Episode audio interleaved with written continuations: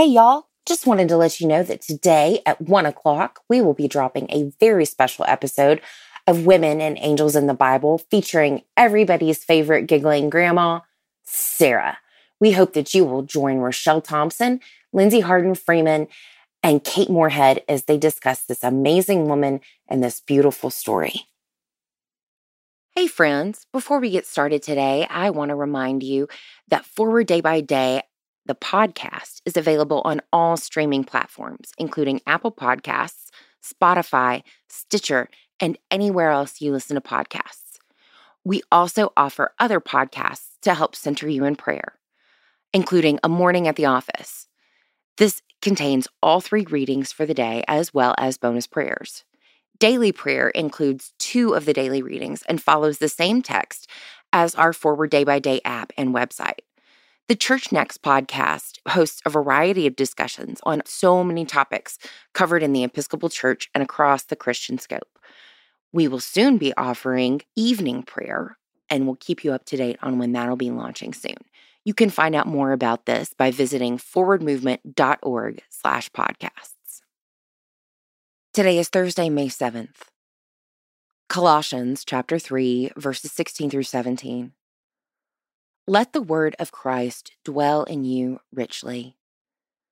Teach and admonish one another in all wisdom, and with gratitude in your hearts, sing psalms, hymns, and spiritual songs to God. And whatever you do, in word or deed, do everything in the name of the Lord Jesus, giving thanks to God the Father through him. From the Archives, April 1st, 1946. Serve is one of Christ's own words. And where shall his servant serve? Right where he is, at home, those nearest him, his neighbor. Today, we look upon a most woeful world. It seems burst like a fragmentation bomb. Is there any earthly hope of these warring factions coming together?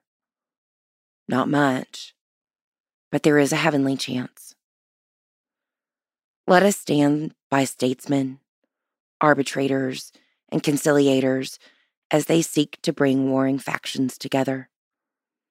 They work like frantic sailors pumping out a leaky ship who trust that the ship will hold together.